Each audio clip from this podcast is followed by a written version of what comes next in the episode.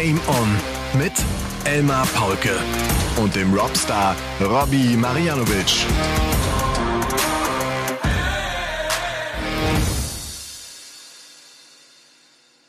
Ladies and Gentlemen, meine lieben Darts-LauscherInnen, hier ist eure Wellness-Oase. Hier fliegen die Darts dahin, wo ihr sie haben wollt, in die Triple und in die Doppel. Hier heißt es, Triple is funny, Double makes the money.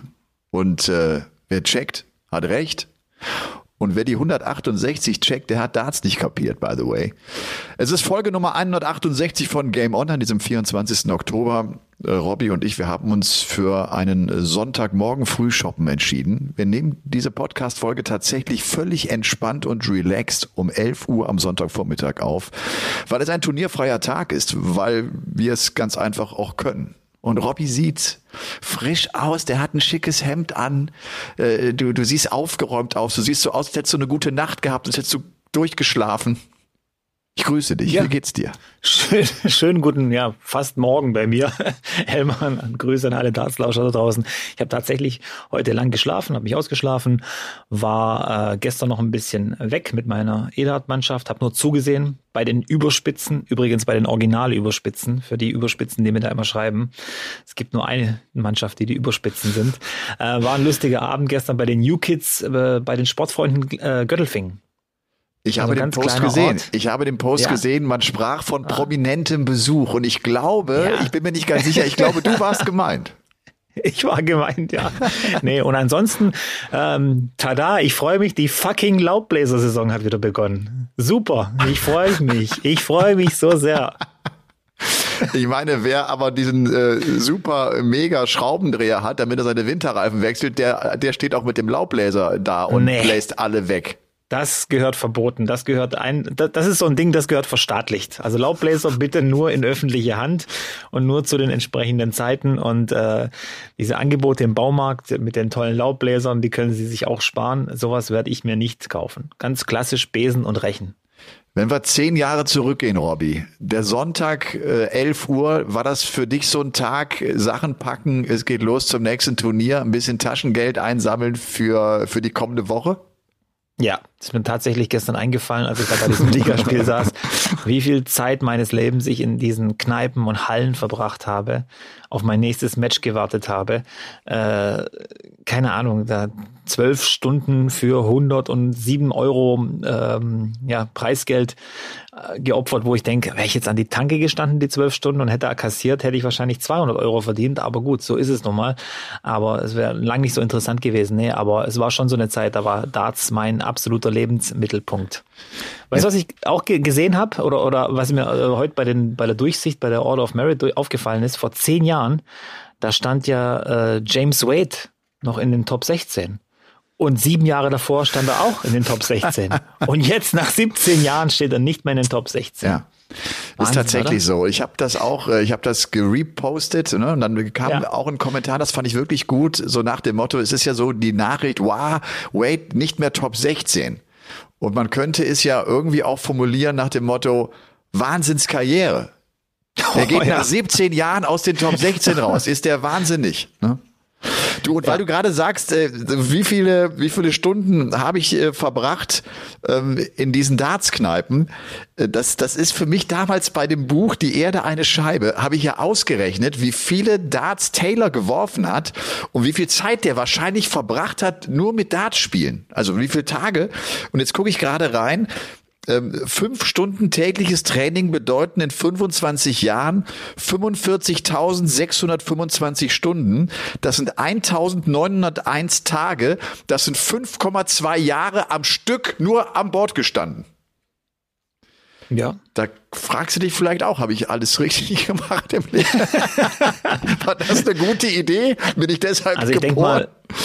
Am Ende, äh, wenn du die Endabrechnung siehst bei ihm, hat sich das schon gelohnt. Also das war dann schon, äh, der Preis war schon gut für, für, für so viel Fleiß und äh, so viel Engagement, wie er da reingesteckt hat. Also 16 WM-Titel und keine Ahnung, 100 und ja, ja man kann schon gar nicht mehr zählen, TV-Titel. Ja. Ja. es ist schon Wahnsinn. Aber für mich immer noch die beeindruckendste Statistik nach wie vor, was ich äh, irgendwie nicht fassen kann und was auch immer wieder die Veränderungen in diesem Sport deutlich zeigt. Der, der Engländer mit dem meisten Preisgeld bei der WM ist Michael Smith. Ja. Nicht Phil Taylor. Ja. Der hat 16 Mal gewonnen. Ja. Das ist schon Das ist Wahnsinn, oder? Das ist Wahnsinn. wie, wie sich das gedreht hat und äh, die Time Changes. James Wade ist raus aus den Top 16. Übrigens im Tourcard Race ist er nur noch Platz 26. Also der hat eine Menge zu verteidigen noch äh, bis zur WM. Und ähm, ja, vielleicht auch einer, der aus der Generation, ja sowieso, Lewis, Whitlock, äh, wie sie auch alle heißen, Ja. auch so einer, der vielleicht so langsam rausgeht, aber für mich immer noch die Qualität hat, ganz oben mitzuspielen. Und was du sagst mit dem Preisgeld von Phil Taylor, das ist in anderen Sportarten, man denkt vielleicht, dass das sei jetzt so darts-spezifisch, weil so viel passiert ist. Das ist in anderen Sportarten halt in den 80er, 90er, 2000er Jahren passiert. Ne? Auch im Tennis ist das Preisgeld enorm nach oben geschossen. Ich meine, Becker hat, glaube ich, in seiner Karriere 25 Millionen verdient. Das ist viel Geld, versteht mich bitte nicht falsch. Also jetzt an Preisgeld. Aber was dann ein Federer, was dann ein Nadal, die, die sind ja was ein Djokovic, was, was ein Murray, die, die sind ja meilenweit davon weg. Ne? Waren natürlich 25 auch erfolgreicher, aber 25 Millionen ist ja, ähm, machen die heute in einem Jahr. wenn's- 25 Millionen ist wahrscheinlich bei Djokovic so Ende Februar dann drin in der Wenn es Kasse. schlecht läuft. Wenn es schlecht, schlecht läuft. läuft. Passt auf, der Fahrplan für heute, was steht hier an in Folge Nummer 168? Wir hatten vier Players Championship Turniere in dieser Woche. Es wurde also gezockt, natürlich auch mit deutscher Beteiligung. Wir haben den Ausblick auf die European Darts Championship, die anstehen. Es gibt natürlich den Paulke der Woche. Wir haben so eine Art Bonusmaterial, denn ich war bei 180, ich habe nicht nur äh, einigen Kram mitgebracht, den ich tatsächlich auch schön für Gewinnspiele raushauen darf. Ich habe mich mit David Lewis unterhalten, dem Geschäftsführer von 180 Germany, den auch Robbie äh, gut kennt und habe einfach mit dem mal gequatscht, so was was ist jetzt auf den Markt gekommen, wann wann launcht ihr, was habt ihr noch in petto, was welche Produkte kommen, woran bastelt ihr? Also so aus der Sicht einfach eines Herstellers. Äh, 180, die ja auch zum Beispiel Bo Greaves haben, finde ich ganz spannend. Äh, David war damals äh, beim Training, als sie 15 oder 16 war, mit dabei, als sie den ersten Neuner warf in ihrem Leben. So, ne? Also der ist auch an den Spielerinnen und Spielern natürlich sehr, sehr nah dran und hat von daher einfach, glaube ich, äh, ganz interessante Insights. Das machen wir ganz am Ende so für alle, die nicht genug kriegen in, in Sachen Darts. Dann, äh, äh, Robby, verrate ich jetzt zu viel, wenn ich sage, wir werden äh, einen Game On Merch rausschmeißen, auf den Markt bringen. Den allerersten Game On Merch. Das kann ich schon so sagen, ne? ja, wir können ja ein bisschen was verraten.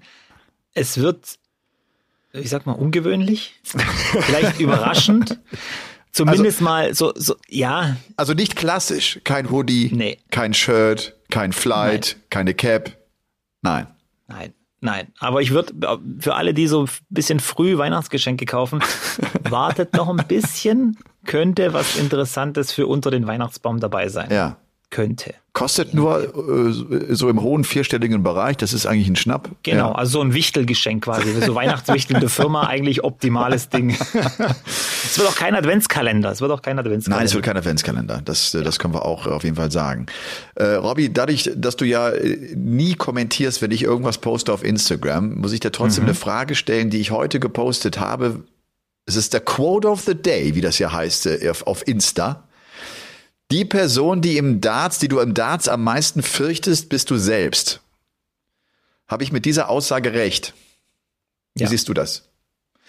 äh, vielleicht nicht bewusst fürchtest, aber du, du kämpfst in den meisten Situationen mit dir selber, weil immer eigentlich so das Gleiche, äh, du hörst immer das Gleiche, ey, im Training liegt das so gut und beim Turnier ist plötzlich Feierabend. Ja, dann kämpfst du ja in dem Moment nicht mit dem Gegner, nicht mit dem Board, sondern einfach mit dir selber und dein, mit deiner mentalen Stärke. Ja.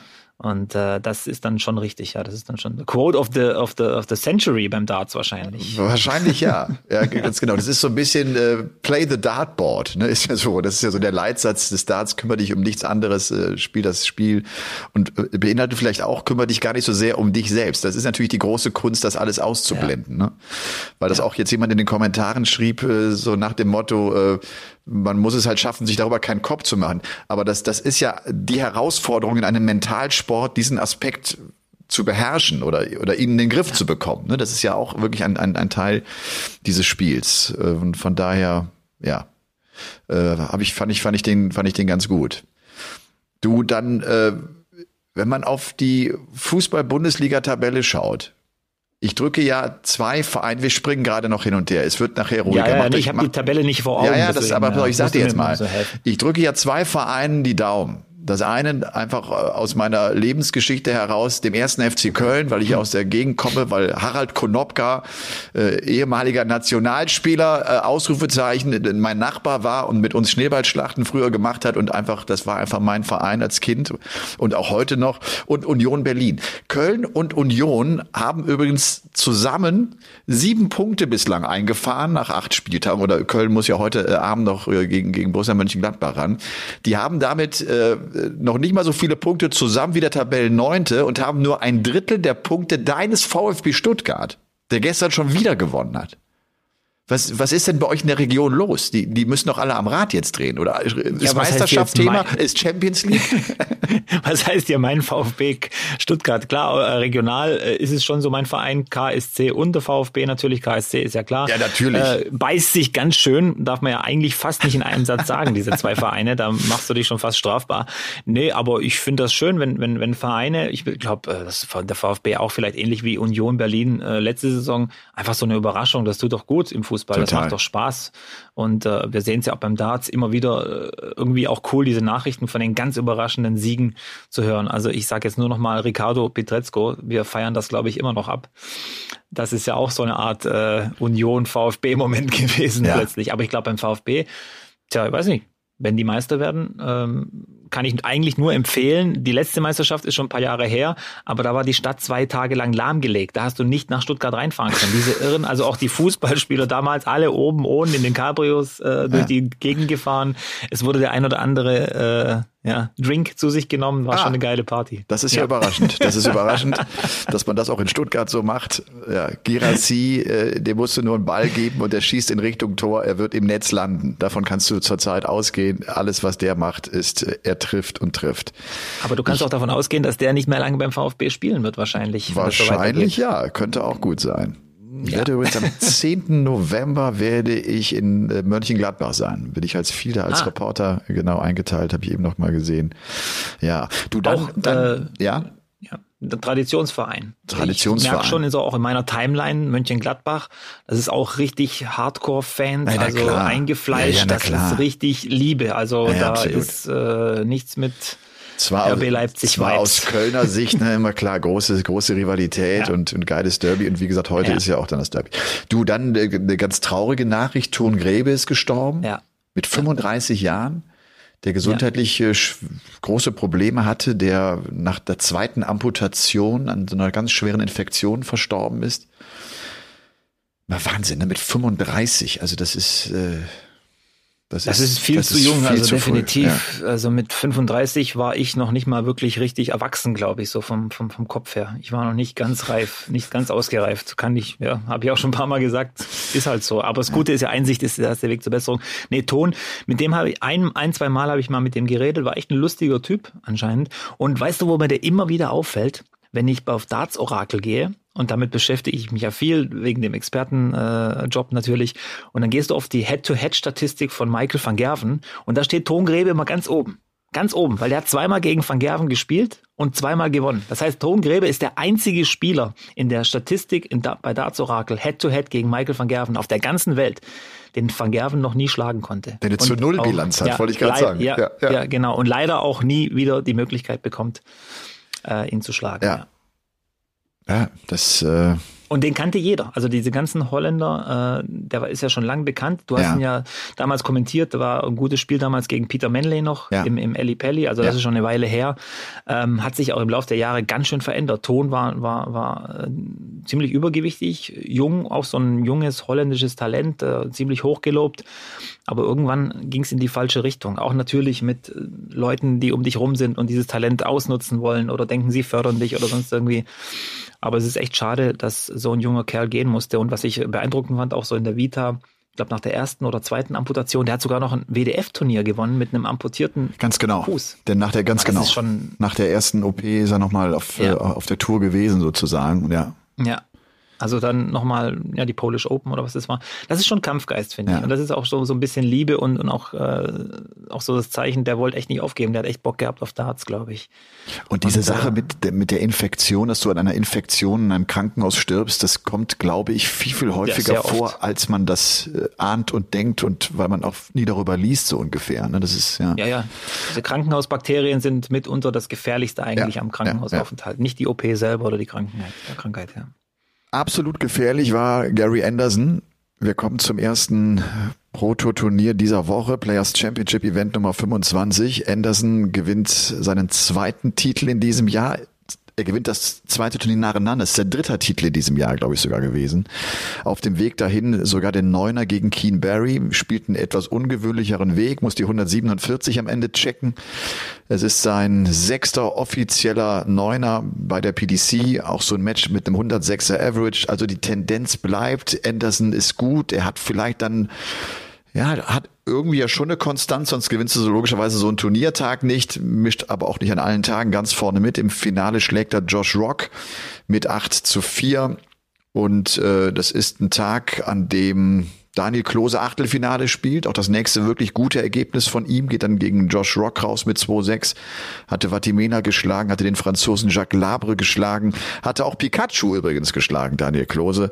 Shindy noch mit dritter Runde verliert gegen Martin Klärmarker. Gaga zweite Runde raus gegen Jules van Dongen und für Flo Hempel begann diese Pro Tour Serie mit einer Erstrundenniederlage gegen Martin Lugman, obwohl er ein 100er Average gespielt hat. Also das ist, finde ich, bei Flo, der ja auch noch Achtelfinale dann später äh, hingelegt hat, der, der kommt wirklich rein. Der spielt, glaube ich, das ganze Wochenende, diese ganzen vier Tage nicht einmal unter 93 oder sowas. Der ist permanent in dem Bereich Mitte 90, Ende 90. Und wenn du das konservierst, spielst du auch damit, glaube ich. Dann ist es nur eine Frage der Zeit, bis du wieder da oben dabei bist, in dem Bereich, dass du WM spielen kannst und so weiter und so fort. Ja, Problem ist eben nur, er hat nicht mehr viel Zeit, das zu konservieren. Wenn es dieses schlecht Jahr läuft, ist- ist äh, Ja. kann das dann für die Q- Q-School konservieren. Aber ähm, merkt, man merkt auch, der neue Standard ist schon anders. Du siehst auch die, die vier Sieger, drei der vier Sieger jetzt diese Woche hatten ein Turnier-Average von 100 Punkten oder mehr. Und ja. das musst du einfach spielen, wenn du da oben mitspielen willst. Und das ist schon heftig. Also wirklich über das ganze Turnier einen, einen 100er Average zu spielen, das sind Werte, die, die, die früher eigentlich nur so MVG, vielleicht noch ab und zu Adrian Lewis, Phil Taylor natürlich so erreicht haben. Das ist inzwischen so der neue Standard. Ja, meine Vier Radek verschiedene Sieger Schagans- sagt ja auch schon alles. Alles, Ja. Radek Schaganski gewinnt, Ryan Joyce gewinnt, also auch so, so Ja. Namen, die wir sonst auch nicht auf dem, auf dem Zettel haben. Und da gehört natürlich auch dann der Erfolg von Ricardo noch mit rein beim letzten European Tour Turnier. Und wenn man dann mal sieht, äh, so dieses erste Event, Humphreys und MVG nicht dabei, Smith geht zweite Runde gegen Justy, gegen Rusty Jake raus, Wright kriegt einen Whitewash gegen Kim Heibrechts, Espinel erste Runde gegen Vatimena 1-6, Clayton erste Runde gegen Nick Kenny. Also die großen Namen verlieren gegen am Ende äh, No-Names, gegen, gegen Spieler, die deutlich hinter ihnen stehen in der Weltrangliste. Und wenn die nicht in einer guten Form sind, rutschen die auch einfach raus. Das ist, glaube ich, eine Tendenz, die uns jetzt schon ein paar Mal aufgefallen ist. Gerade diese Turniere im Vorfeld eines Major-Turniers äh, hat man bei den Big Boys das Gefühl, sie sind mit dem Kopf schon einen Schritt weiter. Sie spielen das, um drin zu bleiben, um Matchpraxis zu haben. Sie brauchen jetzt auch nicht mehr die Turniersiege, was irgendeine Rangliste betrifft. Die wollen sich in Form bringen, um dann zuzuschlagen, wenn es ins TV geht. Ja, jeder hat so seine eigenen Ansprüche. Ich glaube, es ist schon richtig, was du sagst. Also genau eigentlich äh, passt genau.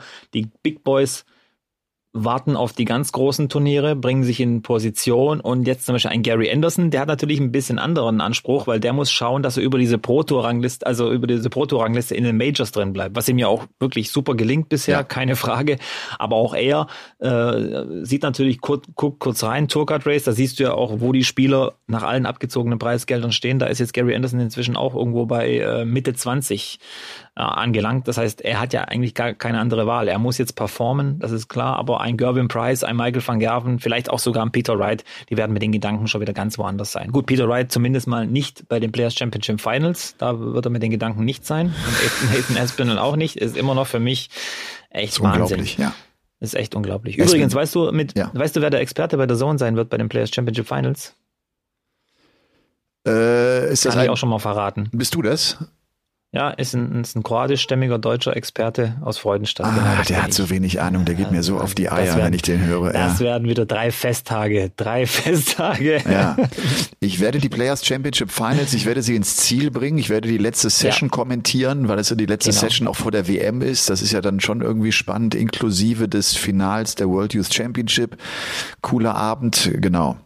Und ja. äh, bin ich auch mit dabei, aber wir haben ja vorher noch einiges äh, zu spielen mit den European Darts Championship, mit dem Grand Slam Stimmt, of Darts. Ja. Äh, auch da werde auch jetzt ich im Einsatz sein. Also wir haben schon gesagt, äh, Anderson gewinnt das erste, Ryan Joyce holt sich den Sieg äh, bei Players Championship Turnier Nummer 26, toller Finalerfolg über Gerben Price, setzt sich damit 8-7 durch, schlägt im Halbfinale auch Richie Edhouse, auch so ein Name, den man nicht unbedingt in einem Halbfinale erwartet. Price hatte im Halbfinale Humphreys bezwungen. Für Ryan Joyce ist es der zweite Titel in seiner Karriere, hatte 2020 vor drei Jahren schon mal so einen Erfolg feiern können und habe mir auch da mal aufgeschrieben, einfach nur so für die Übersicht. Bester Deutscher Daniel Klose, dritte Runde, geht gegen den späteren Sieger Ryan Joyce raus, schlägt Chizzy. Hör mal, Chizzy, äh, ich meine, der ist ja jetzt auch bei den European Darts Championship äh, durch seine drei European Tour Siege und Finale an eins gesetzt. Der hat jetzt eine Partie mit einem 74er Average gespielt und geht auch hier gegen Daniel raus und, und bekleckert sich nicht mit Ruhm. Was ist los? Bad Day at the Office, aber es fällt schon auf, dass Chizzy öfter mal in Runde 1 ein Bad Day hat. Ich glaube, das ist auch so ein Spieler, der muss sich in so ein Turnier reinfuchsen. Der startet nicht direkt rein wie viele andere mit oh, plötzlich 111 oder 117 im Average, wie das hier Daryl Gurney gemacht hat übers Wochenende oder so. Sondern das ist einer, der geht, der kommt, glaube ich, und denkt sich, okay, ich bin hier an Nummer 1 gesetzt, jetzt schaue ich mal, dass ich hier einen einigermaßen machbaren Gegner kriege, hoffe ich. Und dann ja, dann lass uns mal anfangen. Und andere sind schon zwei Stunden vorher mit den Gedanken bei diesem Turnier. Ich glaube, Chizzy ist ein ganz anderer Typ. Der ist erst im Turnier, wenn wenn wenn es losgeht. Wenn die erste 180 wurde. Äh, ja, geworfen ja, wurde ja. von ihm, ja. ja. Du, der ist gedanklich, glaube ich, woanders. Und weißt du, woran das auch liegen kann? Ich bin mir sogar sicher, dass ich jetzt genau den richtigen Grund dir nennen werde. Chizzy ist technisch so dünn, dass wenn der auch nicht den Touch hat, das nicht über seine Technik korrigieren kann. Van Gerven kann einen Standard halten, einfach aufgrund seiner Wurftechnik. Weißt du, auch wenn der nicht so einen Touch ja. hat, der, der wird halt irgendwann macht er das über seine Technik und irgendwann kriegt er die Höhe und irgendwann ist er da. Ich Chizzy, auch, Chizzy braucht das Feeling, ja. so ein bisschen wie Joe Cullen, ja. ne? Der braucht auch, der braucht einen guten, eine gute Hand. Und wenn du die nicht hast, dann hast du sie auch nicht, weißt du, und dann, dann, dann findest du sie vielleicht auch einfach nicht. Ich glaube, dass Van Gerven zum Beispiel auch über seinen Neigungswinkel beim Abwurf, der ja. steht ja relativ weit nach vorne, dass der zum Beispiel auch damit Hat er so sich von dir abgeguckt? Kann. Das haben wir noch nie erzählt. Hat er sich von dir abgeguckt? der alte Hund. Aber der, der, der kann da vielleicht so ein bisschen damit spielen, dass er sagt, wenn ich mich jetzt nicht ganz so weit nach vorne neige oder noch einen Ticken nach vorne, dann passt die Höhe. Und zum Beispiel oder oder mit dem Grip vielleicht, dass er sagt, ah, komm, zwei Millimeter weiter hinten greifen, dann dann habe ich den Winkel, den ich brauche. Oder ich donner jetzt mal die nächsten neun Darts auf die 19 einfach, um wieder den Touch zu kriegen, so wie du sagst.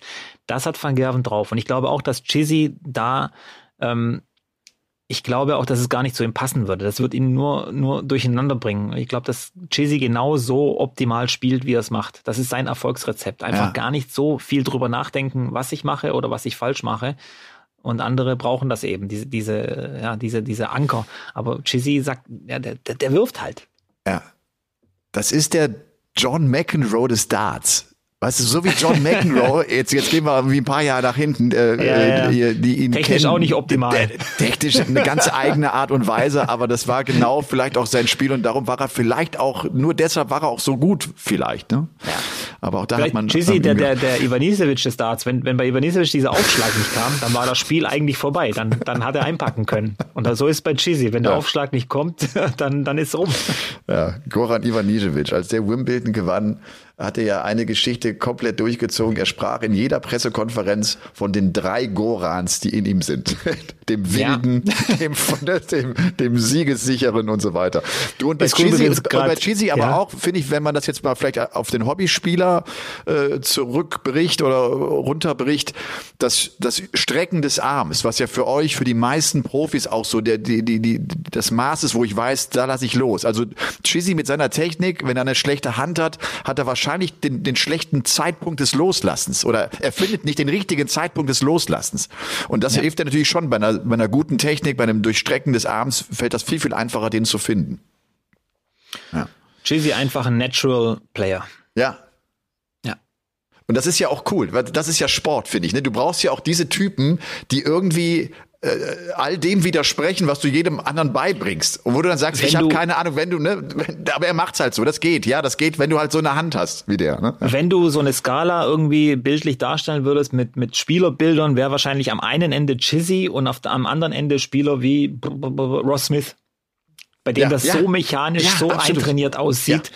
Das ist so die Spanne. Und dazwischen ist eigentlich alles möglich. Und irgendwo dazwischen liegt wahrscheinlich auch das, das Optimale. Ja. Und wenn wir sagen, Darts wird immer professioneller, werden uns die Chissies verloren gehen, weil der die Konstanz nicht hinbekommt? Wahrscheinlich ja, ne? Ja. Ja. Der hält auf Dauer auch, nicht mit, ne? Ja. Lewis immer so ein Touch-Spieler war, der einfach den Touch hatte und das Feeling sah halt bei ihm natürlich viel, viel eleganter aus als bei Chizzy. Aber ich glaube, dass die vom, vom, vom, von der Charakteristik her gar nicht so un unterschiedlich sind, was den Wurf angeht. Ja. Finale bei Players Championship Turnier Nummer 27 und wer das getippt hätte und darauf gewettet hätte, der würde jetzt äh, unter Palmen liegen mit Cocktails in der Hand und hätte die Sonne über sich.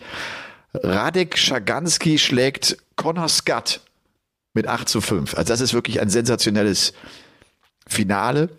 Das ist das Turnier, bei dem Ricardo Pietrezco im Halbfinale steht und man ganz ehrlich eigentlich dachte, der geht jetzt wieder durch, der gewinnt es schon wieder, auch bei den Spielern, die dann übrig blieben. ne? Also Schaganski gegen den verliert er dann mit 3 zu 7. Connor Scott hatte Rian van Veen mit 7 zu 5 geschlagen. Aber das ist natürlich das nächste Spiel von ihm. Ricardo Pietrezco, unser lieber Pikachu, was der zurzeit macht, wie viele Decider der übrigens gewinnt, das ist nicht zu glauben. Das ist wirklich nicht zu glauben. Ich habe das gestern auch noch verfolgt. Das war sein Achtelfinale. Jetzt komme ich gar nicht drauf, gegen wen er das gespielt hat. Barney? Oder? Da, nee, das war nicht Barney. Da liegt, da führt er 5-3 äh, gegen Matt Campbell. Da führt er Ah. 5-3. Matt Campbell wird besser. Ne? Der spielt dann, holt sich so ein bisschen glücklich das 5-4. Es gibt den ersten Matchstart. Und dann spielt Campbell ein richtig gutes Leck zum 5-5. So ein bisschen wie äh, bei, den Euro bei, bei dem European Tour Event gegen, gegen Van Gerven. Ne? Als, Ja. du dann, denk- als du dann denkst, jetzt hat er das Momentum und marschiert durch. Und dann kommt Ricardo und spielt 140, 100, so und, und ballert dem einen rein und gewinnt das völlig easy. Völlig easy und souverän. Das ist schon, das ist schon große Klasse. Also der hat wieder ein tolles, eine tolle Turnierserie erwischt, ne? Als ich die Halbfinalansetzung gesehen habe für Players Championship 27, hab, hätte ich jetzt, also wenn jetzt das Finale geheißen hätte, Hian van Veen gegen Ricardo, dann wäre das so ein Ding gewesen, wo gar nicht überraschend. Gewesen wäre. Überhaupt nicht. Ja, Weil da hätten recht. alle gesagt, ja, das hat sich total angedeutet, dass diese zwei genau recht, ja. Hot Players gerade in Ja. diesem Finale stehen. Aber man muss auch äh, ganz klar sagen, Respekt an Conor Scott und an Radek Saganski, die genau dieses Momentum auch mal genutzt haben. Und das ist schon krass irgendwie. Also völlig irre, was da gelaufen ist. Äh, Radek Saganski, ja, dieser Typ, der für mich so dem, der, das der Prototyp eines polnischen Dartspielers ist. So kenne ich sie, also von früher auch von diesen äh, ganzen Turnieren im E-Dart. Das, das sind diese Polen. Genau so standen die an Bord mit, mit einem Goldkettchen und richtig auch so ein bisschen von der Art und Weise. Du hast immer so gedacht, ah, provoziert ihn bloß nicht. Der, der, der, der wird gleich durchdrehen, wenn, wenn du irgendwas sagst. Ja, und das ist dann, wenn man jetzt diese, diese Außenseiter oder diese Überraschungen da im Halbfinale schon nennt, äh, ein Turnier. Van Gerven spielt nicht mit. Smith geht zweite Runde gegen Daryl Pilgrim raus. Wright verliert gegen Steve Beaton mit 3-6. Humphreys geht gegen Barney raus. Also da waren die großen Namen schon mit dabei, mal abgesehen eben von, äh, von Michael van Gerven. Das äh, ja, ist ein toller Erfolg. Gaga hatte dritte Runde gegen Anderson verloren. Anderson, der gegen ihn auch ein 108er Average spielt, das war ein 1 zu 6 aus Gagas Sicht. Und äh, ja, Ricardo, wie gesagt, mit dem Halbfinale und kann ja dann bei Players Championship 28 nochmal ein Viertelfinale gestern dann oben drauf packen. Also auch das wirklich ein, ein toller Erfolg. Und auch da wirklich Wright erste Runde gegen Chris Landman raus. Clayton zweite Runde, ein Whitewash kriegt er gegen Lee Evans. Gary geht dann erste Runde gegen Jeff Smith raus mit 2-6. Und weißt du, was ich mir mal aufgeschrieben habe und das wir durchgezählt habe? Es gab sieben Whitewashs. Das finde ich viel, oder? An so einem Turniertag. Ja. Klar, es sind 127 Partien, das sind viele Matches, aber, aber das haben wir früher, glaube ich, nicht so oft gehabt. Und das zeigt vielleicht auch, dass wenn diese Jungs inzwischen einen kleinen Lauf schieben, fängst du sie auch nicht mehr ein. Dafür sind die einfach dann zu gut. Dann, kannst, dann hast du keine Chance. Ja, wobei man sagen muss, ja, Daryl Gurney gegen Ian White, zweite Runde hier bei dem 27er mit 117,12, kannst du auch mal einen Whitewash spielen. Wahnsinn, ja. Das ist heftig. Ja. Ich glaube, sein neuer persönlicher Rekord. Der, und das ist auch, das fällt überhaupt nicht mehr auf. Das, das ist fast schon so, ein, so eine kleine Newsmeldung. Ja, ja. das wäre vor zehn Jahren der, der, der heißeste Scheiß gewesen. Schau dir das an, da hat er 117 gespielt. Das, ja, aber diese Whitewashes, ich glaube auch, dass wenn die einen Run haben, dann haben die den Run und dann kannst du auch nicht mehr nicht mehr viel dagegen setzen. Und wenn du dann mit deinem B-Game kommst, dann gehst du einfach unter wie die Titanic. Und die ziehen es auch durch. Die lassen auch ja, nicht ja. locker. Die leben auch den ja. Lauf und ziehen es bis zum Ende durch, weil sie auch wissen, weil Matches die, können so schnell kippen. Du musst, du musst, das, du musst die Kuh über die Linie treiben, damit du durch bist. Ne? Ja. Ja, und jeder hat es wahrscheinlich von denen auch schon erlebt. So eine 5-1-Führung, 4-1-Führung, 5-2-Führung, wie die plötzlich weg war. Und dann ist dann in deinem Kopf auch irgendwie manifestiert, bloß nicht locker lassen. Einfach durchziehen, durchbeißen das Ding und dann ist gut. Ja. Und auch keine, kein Mitleid haben mit dem, mit dem Gegner. Ich glaube, das ist auch ganz wichtig. Ja. Ganz, ganz wichtig. Ja, für mich ist Daryl Gurney häufig ein Spieler, bei dem ich so oft den Eindruck hatte, dass auch im Kommentar dann so gesagt habe, der führt dann, der liegt deutlich vorne. Und dann hast ja. du ja, dann ist ja das, dann sind das ein, zwei Lecks, die darüber entscheiden, ob das ein easy Win wird. Ne? Du führst 4-1, machst du ein 6-1 dicht oder kommt ran und wird nochmal ein Fight. Ich habe so oft das Gefühl gehabt, der hat diese Phase nicht ernst genommen. Dem war nicht klar, dass das 5-1 nochmal ein total wichtiges Leck ist, um dann auch in Ruhe durchzukommen. Und das äh, bezahlst du teilweise teuer, wenn du solche Matches noch verlierst. Und Dolan übrigens auch an Tag eins einen Neuner geworfen, zusammen mit Gary Anderson, wie gesagt. Es sind so zwei, drei Neuner gefallen ne, an diesen vier Tagen. Auch das ja. gehört mit dazu. Und Players Championship 28 ähm, gewinnt Ross Smith im Finale gegen Damon Hatter. Sein vierter Turniersieg bei der PDC, sein zweiter Pro-Tour-Titel in diesem Jahr. Ross Smith, das kommt natürlich genau zur richtigen Zeit. Er wird als Titelverteidiger zu den European Darts Championship reisen nach Dortmund. Der hatte sich äh, gegen Hatter mit 8 zu 6 durchgesetzt, gewinnt im Halbfinale gegen Dom Taylor. Ich habe Dom Taylor oder Dom Taylor gar nicht so auf dem Zettel gehabt, wenn ich ehrlich bin. Der sagt mir nicht viel. Hast du den drauf? Hast du ihn schon gespielt? Nee, gespielt nicht. Das ist, glaube ich, ein äh, ziemlich junger Spieler. Ähm, Taylor fällt natürlich immer auf wegen Nachnamen. Es gab ja, ja einige Taylors äh, ja. auf der Tour äh, in, in, den letzten Jahren. Aber Dom Taylor ist auch so ein, so ein Typ völlig unterm Radar. Und ich glaube auch, dass das so Typen sind, die in dieser Social Media Zeit auch völlig verschwinden, weil sie eben nicht präsent sind, zum Beispiel auf Social Media. Ja. Gibt ja einige von diesen, von diesen Spielern. Ähm, aber so was ich auch gesehen habe, auch wenn ich die Ergebnisse durchgucke, Dom Taylor ist sicher keiner, den man so im Auge behalten muss für die nächsten Jahre. Das gibt immer mal wieder so kleine Ausschläge äh, und ohne ihm auch jetzt irgendwie äh, zu nahe treten zu wollen, auch Radek Saganski sehe ich jetzt nicht die nächsten fünf Jahre irgendwie nochmal äh, großartig da dominieren auf der Tour. Das war jetzt das Momentum, glaube ich. Aber du siehst ja dann auch beim letzten Player mit Ross Smith setzt sich wieder einer durch, der so ein bisschen etabliert ist, der da, wo du jetzt auch gedacht hast, ja, keine große Überraschung genau, mit äh, Damon Hatter im Finale. Ja. Das ist so Standard eigentlich. Ja. Wenn die, wenn die Großen ein bisschen patzen, dann sind eben diese Spieler sofort da. Ja, das ist so die zweite Reihe, ne? Die zweite Reihe ja. im Darts, ne? Ja, absolut. Ja. Ricardo, wie gesagt, mit dem Viertelfinale geht gegen Mickey Menzel raus. Auch überraschend, dass Mickey Menzel da das Halbfinale erreicht und hatte äh, Matt Campbell, Mike De Decker, Daryl Pilgrim und Jamie Clark bezwungen, auch äh, da übrigens mit einem Whitewash. Flo und Martin Schindler, Flo Hempel, Martin Schindler, beide mit Achtelfinale, auch das natürlich tolle Ergebnisse. Florian verliert gegen Ricky Evans mit 3-6, spielt aber auch da ein 95er Average und äh, Martin Schindler verliert mit 3 zu 6 gegen Damon Netter, obwohl er ein 98er Average spielt. Er hatte Jim Williams und Ronnie Heibrechts und Willie O'Connor geschlagen. Also auch alles Namen, die wir kennen. Äh, jetzt gut, Ronnie Heibrechts ist jetzt wieder so mit dabei, hat vielleicht noch nicht so ganz hohen Standard, aber ein Jim Williams ist, ist sehr gefährlich. Ein, ein Willie O'Connor kann sehr gefährlich sein die musst du erstmal besiegen und da wird er irgendwie auch so, finde ich, inzwischen wirklich so seiner leichten Favoritenrolle gerecht und zeigt immer wieder, dass er konstant gut ist und konstant gute Spieler rausnimmt. Gabriel Clemens hatte sein Match im Decider gegen Robert Owen verloren. Das waren die vier Players Championship Turniere. Das ist ja immer dann, wenn wir so einen Block haben, äh, viele Ergebnisse, ne? viele ja, Zahlen, viel Bewegung, viel Bewegung, auch viel Bewegung. Du hast vollkommen recht. Und ähm, wir sind einfach gespannt, was das für eine Auswirkung haben wird jetzt auf die European Darts Championship, die am Donnerstag losgehen, die zum 16. Mal stattfinden, erneut in der Dortmunder Westfalenhalle. 500.000 Pfund sind im Pott, 120.000 kassiert der Sieger.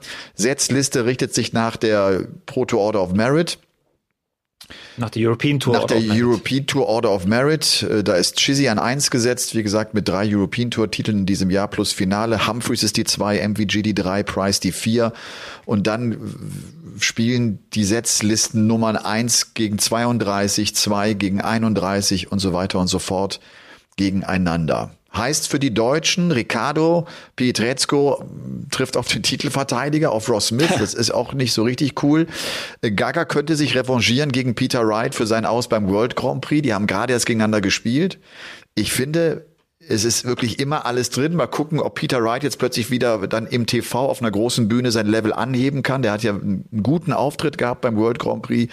Jetzt, wie gesagt, äh, nichts gerissen. Mal gucken, was daraus wird. Und Martin Schindler auch ein schwieriges Los mit Stephen Bunting, der ja auch gerade von sich selbst sagt, ich spiele wahrscheinlich die Darts meines Lebens. So gut war ich noch nie. Ja, es wird hart für alle drei natürlich, ja. aber das ist eben wieder eine komplett andere Situation, dass die European Tour Order of Merit, ein, übrigens nur eine von 13 Order of Merits, die die PDC hier äh, pflegt, vier, fünf Jahre reinstudieren und dann hast du das eigentlich drauf. Nee, aber das, das ist eine ganz andere äh, Situation jetzt. Auch Spiele wie Damon Hatter, Hian van Feen direkt in der ersten Runde finde ich interessant. Ratajski, Joe Cullen, das ist ja auch so ein kleiner Knaller, muss man sagen. Ähm, auch Chris Doby, der ja auch so ein heißer Kandidat ist zurzeit, nur auf 32 gesetzt bei diesem Turnier, spielt gleich gegen Chizzy. Da ist schon eine Menge Feuer drin. Für mich auch das Spiel, so ein bisschen, wo ich äh, so ein bisschen drauf schaue, Michael Smith gegen Raymond van Barneveld. Das ist ja so ein Spiel, das kann entweder spannend werden, das liegt aber an Barney. Und das kann völlig unspektakulär werden. Das liegt auch an Barney. Weil Michael Smith wird einfach das tun, was Michael Smith tut. Der spielt Darts. Und Barney läuft wieder Gefahr, so ein Spiel zu kriegen. Ich möchte jetzt hier nichts hervorschreien, wo es schon nach drei, vier Lecks dieses Kopfschütteln gibt und dieses Abnicken und dieses Aufgeben.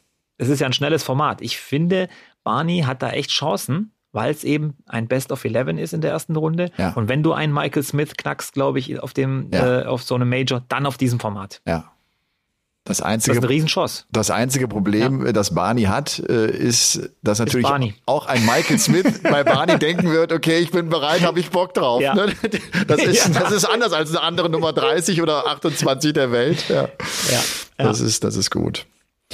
Ähm, Donnerstag geht's los, ab 19 Uhr deutscher Zeit. Äh, es werden am Donnerstag Gabriel Clemens spielen gegen Peter Wright. Das letzte Match ist dann die Partie von Martin Schindler, Stephen Bunting, was du eben angesprochen hast. Michael Smith gegen Raymond van Barneveld ist das Match davor. Also echt eine ganz interessante Session schon mit Gerwin Price gegen Keen Barry, mit Rob Cross gegen Dimitri Vandenberg, Chizzy gegen Doby, Aspinall gegen Searle und los geht's mit Danny Noppert gegen Andrew Gilding. Und was du natürlich angesprochen hast, diese vielen Order of Merits, das Gute ist ja, dass es dadurch einfach zu einer anderen Setzliste kommt jetzt bei diesem Turnier und du nicht diese klassischen Wege hast, wo du weißt, okay, der Van Gerven und der Price und der Bully Boy, die treffen sich im Halbfinale. Es solche Konstellationen können halt viel, viel früher dadurch entstehen, dass es eine andere Setzliste ist und dass die alle nicht so weit vorne stehen in der Setzliste. Ne? Das ist das Gute daran. Ja, ja. Das ist das Gute daran. Das Schlechte daran ist, dass ich zum Beispiel mir auch vielen Fragen, also vielen Fragen, äh, aus, mit vielen Fragen bombardiert werde. Äh, Players Championship Finals zum Beispiel. Warum ist denn da der World Matchplay-Sieger nicht dabei? Und verstehst du? Das, ja, das, das, sind Fragen, die musst du dann wirklich, da musst du sehr weit ja. ausholen, ja. um den Leuten das ein bisschen nahe zu bringen. Und das, gesagt, ist, und das ist schlecht. Und das ist, das ist schlecht. Äh, der, ja, der, beste, der, der, beste Modus ist der, den alle unheimlich schnell verstehen. Der jedem, ja. der, der auch neu dazukommt, ganz schnell klar wird und wo du weißt, wo du bist und dich orientieren kannst. Ne? Das wird immer hängen und sagen Pro Tour oder European Tour Order of Merit. Und also das, das, ist, das ist immer kompliziert. Wenn du das schon ausholst und dann kennst du, dann weißt du nicht, was eine Pro Tour ist und was ist eigentlich eine Order of Merit. Also das, das ist schon nicht so leicht. Ja. Ja, jetzt, war, jetzt habe ich auch geguckt bei, bei Dart Connect, der CDC Continental Cup, da habe ich reingeguckt, den hat Stowy Buns gewonnen. Alles gut. Aber was hat er jetzt gewonnen? Story Buns. Hat er jetzt die WM-Quali dadurch geholt? Hat er seinen World Cup of Darts äh, Auftritt davon geholt? Kriegt er vielleicht einen Grand Slam Platz durch diesen Sieg? Ich bin nicht ganz sicher. Deswegen ähm, manchmal würde ich mir auch wünschen, dass das Ganze ein bisschen aufgedruselt, also so ein bisschen entflochten wird. Aber ja. ja. Aber das ist jetzt Jammern auf hohem Niveau. Sag mal, European Darts Championship, äh, wo steht das Turnier? Eines ja, der wenigen Major-Events in Deutschland. Wo, wo, ist das so für dich aus deiner Spielersicht? Wo, wo, wo ordnest du das ein? Ich glaube, das ist, das musst du sehr hoch einordnen. Erstens mal, die Qualifikationskriterien sind hart. Du musst erstmal zu diesen European Turnieren kommen, dann musst du dich da durchkämpfen.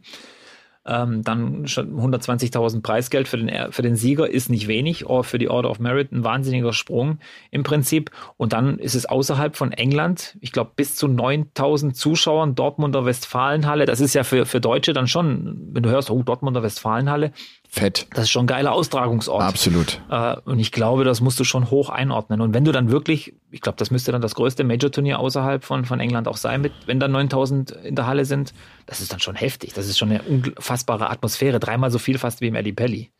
Ja, also von den Zuschauern her, aber auch vom Preisgeld her. Es gibt doch kein Major-Turnier, mit, das jetzt mit 500.000 dotiert, das außerhalb Englands so hoch dotiert ja. ist. Wenn ich, ich das richtig nicht, jetzt ja. überblicke. Das sage ich jetzt einfach mal so äh, frei heraus, ohne das äh, abgecheckt zu haben. Taylor hatte ja diese European Darts Championship anfangs dominiert, hat die ersten vier Auflagen gewonnen, 2008 Damals äh, da in Frankfurt am Bahnhof äh, war das äh, erste Mal. Das war ein verrücktes erstes Mal. Da waren ja, irgendwie vier, ja, ja. vier, fünf Zuschauer da, die man an einem Tisch platzierte, damit das Kamerabild immer auf die fünf Zuschauer ging, um zu zeigen, es sei viel los. Man Karten verschenkt. Man, absolut, um die Leute da reinzuholen. MVG hat das Ding auch viermal gewonnen, auch viermal nacheinander von 2014 bis 2017. Cross dann noch mit zwei Titeln und wie gesagt, Titelverteidiger ist Ross Smith. Das die Vorschau auf die European Darts Championship und damit, Ladies and Gentlemen, kommen wir zum Paulke der Woche. Der Paulke der Woche. Der Paulke der Woche geht an die belgischen Fans im Stadion nach dem Anschlag von Brüssel. Ihr habt das vielleicht mitbekommen, es gab das Spiel äh, Belgien gegen Schweden. Fünf Kilometer vom Stadion entfernt werden zwei schwedische Fans erschossen eine Nachricht, die sich irgendwann auch im Stadion unter den Fans verbreitet, woraufhin auch die Mannschaften sagen, wir brechen das Spiel ab, wir spielen das nicht zu Ende, das, darum spielen wir keinen Fußball, das darf nicht passieren. Die, die Fans werden noch im Stadion gelassen für, für zwei Stunden, weil man nicht genau wusste, aufgrund des Risikos, was passiert, wenn wir die einfach rauslassen. Und dann haben die Fans nicht nur Herzchen in die Kamera gehalten, die haben Lieder gesungen für die schwedischen Opfer. Und das ist natürlich irgendwie, finde ich, ein, ein, ganz toller Moment, irgendwie ein ganz emotionaler Moment gewesen nach diesen schrecklichen Vorkommnissen. Man fragt sich wirklich, wirklich, was, was ist gerade alles los? Oder? Da werden zwei Menschen, zwei Fußballfans abgeknallt. Geht's eigentlich ja. echt noch? Ja. Mann. Gezielt. Ey. Gezielt. Ja. Also wirklich aufgrund ihrer, ihres Trikots oder T-Shirts, ja. Wahnsinn. Also, äh, das war der Paulke der Woche. Wieder ein ernstes Thema. Wieder ein Ding. Aber ich habe mich auch gleich an, an Paris erinnert gefühlt damals, ja. weil da auch, glaube ich, zeitgleich ein, ein, Fußballspiel war, als dieses im Bataclan und so, ja. diese äh, Anschläge auf dem Konzert und so weiter äh, stattfanden. Da habe ich auch gedacht, oh Gott, nicht, nicht schon wieder so eine Riesenkatastrophe, die ähm, das war ja damals auch heftig und, und du hast das Gefühl schon, ja, da ist einiges los gerade auf der Welt. Man muss aber auch so manchmal so ein bisschen einordnen. Ich glaube gar nicht, dass jetzt viel mehr los ist. Es ist einfach viel mehr los in, in unserem Informationsstand. Es geht so schnell. Der Schuss fällt und äh, drei Minuten später hast du die Twitter-Meldung mehr oder weniger. Und das ist schon heftig für uns und wir sind manchmal so ein bisschen erschlagen auch von den ganzen äh, Vorfällen. Also merkst du allein schon daran, dass in einer Woche irgendwie keiner mehr drüber redet, dass dann wieder kommt wieder komplett ein, ein anderes Thema ähm, Überhand gewinnt und ja, hat Nicole hat es ja damals gesungen, ein bisschen Frieden gilt nach wie vor. Absolut. Und das ist auch äh, einer meiner Söhne, äh, fragte mich letzte Woche, ist eigentlich noch der Krieg in der Ukraine? Äh? Also 13 ja. Jahre so, ne, das, das, es kommt der nicht mehr vor. Also auch, auch, übrigens. auch, auch, äh, auch TikTok und sowas äh, transportiert ja, das nicht mehr. Ne? Die Videos, die sich die Jungs hier angucken, ne? das, da ja. ist das gar kein Thema mehr.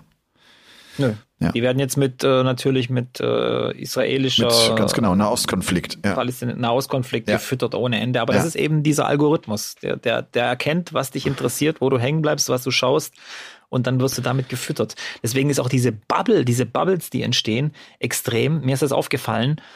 Ähm, auf Twitter ist es ja so extrem mit dieser rechts, links, wie auch immer Bubble. Wenn du dann in einer bist, dann kriegst du natürlich immer nur die Nachrichten, die deine Meinung stützen. Klar. Das ist ähnlich wie auf YouTube. Wenn du einmal anfängst, in so, in so einen Strudel zu kommen, dann verfestigt sich deine Meinung immer mehr. Und eigentlich sollte ja genau das Gegenteil passieren, dass du durch diese Flut an Informationen viel differenzierter an die Sache rangehst. Aber der Algorithmus zwingt dich ja quasi mit deiner voreingestellten Meinung ähm, das immer weiter zu, zu verfestigen in deinem Kopf. Und das macht, glaube ich, auch die Fronten so hart. Das ist eine, genau, das ist eine ganz große Gefahr, dass, dass du, ja. dass du dich ganz monothematisch informierst und, und gar nicht mehr die Bandbreite irgendwie äh, wahrnimmst und liest und mal andere Meinungen liest. Einfach mal eine andere Meinung genau. lesen ne? und, und sich damit auseinandersetzen. Genau. Ja, absolut. Ja.